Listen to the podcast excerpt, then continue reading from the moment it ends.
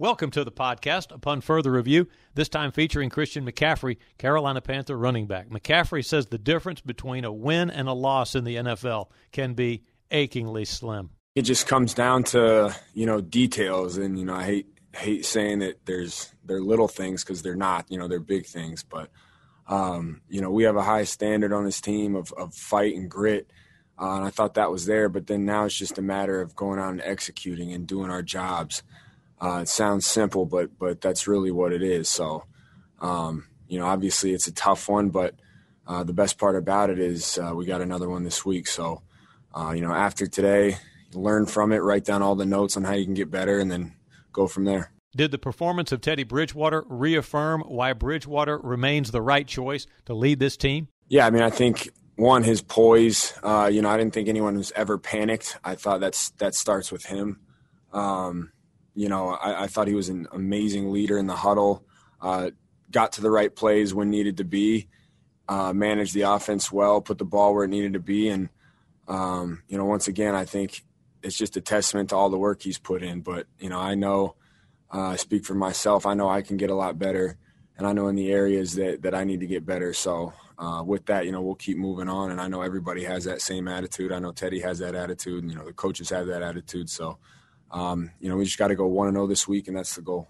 McCaffrey says yes, the start to the third quarter was lacking. Well, it's a good question. I mean, it's just once again, it's a couple things here and there, uh, a couple drive starters that we wish we had back, um, and and you know, if we get some of those plays, if we can get to some of those second and fives, we can eliminate penalties. You know, we had no penalties in the first half, we had five in the second half, and you know, like I said, if we can eliminate those and, and play, you know, very crisp football, we'll give ourselves a chance. But you know, it's tough to do that when you don't. You know, not that that's the excuse because there's still opportunities, but uh, it's just our job to go out and execute. You know, even when things aren't going our way. But one thing I loved is how we responded. Uh, we went three and out, three and out, and you know, no one blinked an eye. Everyone stayed poised and went out there and put together a heck of a drive. The Panthers were set against the Raiders to score the winning points and use up all the remaining clock time. Yeah, I mean, I don't, I don't know if there's a another coach out there that wouldn't like to end the game with the ball in their hands. Uh, you know, winning. I think that's the most ideal position you can be in. You know, a team who's able to run the clock out, a team who's able to, uh, you know, like I said, in in the ball in the game with the ball in your hands. I think that's that's what the four minute offense is made for. Uh, you know, having great ball security, falling forward, and uh, running the clock down when you have the lead. The emphasis from Coach Rhule to the team is to play the game for the love of the game.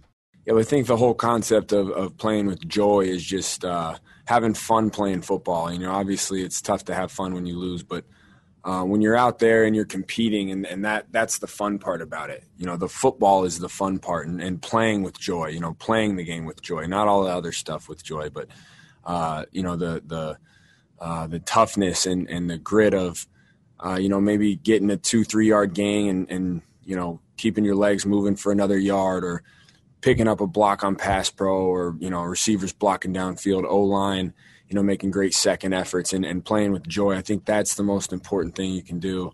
Uh, and those are the things that end up standing out in the end when when you look at whether or not you won or lost you look at those things and how how that impacted the game. How does mccaffrey feel the offensive line performed? I think they did great. I mean that's a physical defense that we played and i, I thought those guys did a great job. Um, and i'm excited to continue to work with them because i know uh, you know, we look at ourselves as a unit. You know, the run game starts with those guys. The pass game it starts with those guys. So, uh, you know, I like to include myself kind of in that O line because we work together, and um, I don't go unless they go, and, and and vice versa. So, I'm excited to continue to get better with them.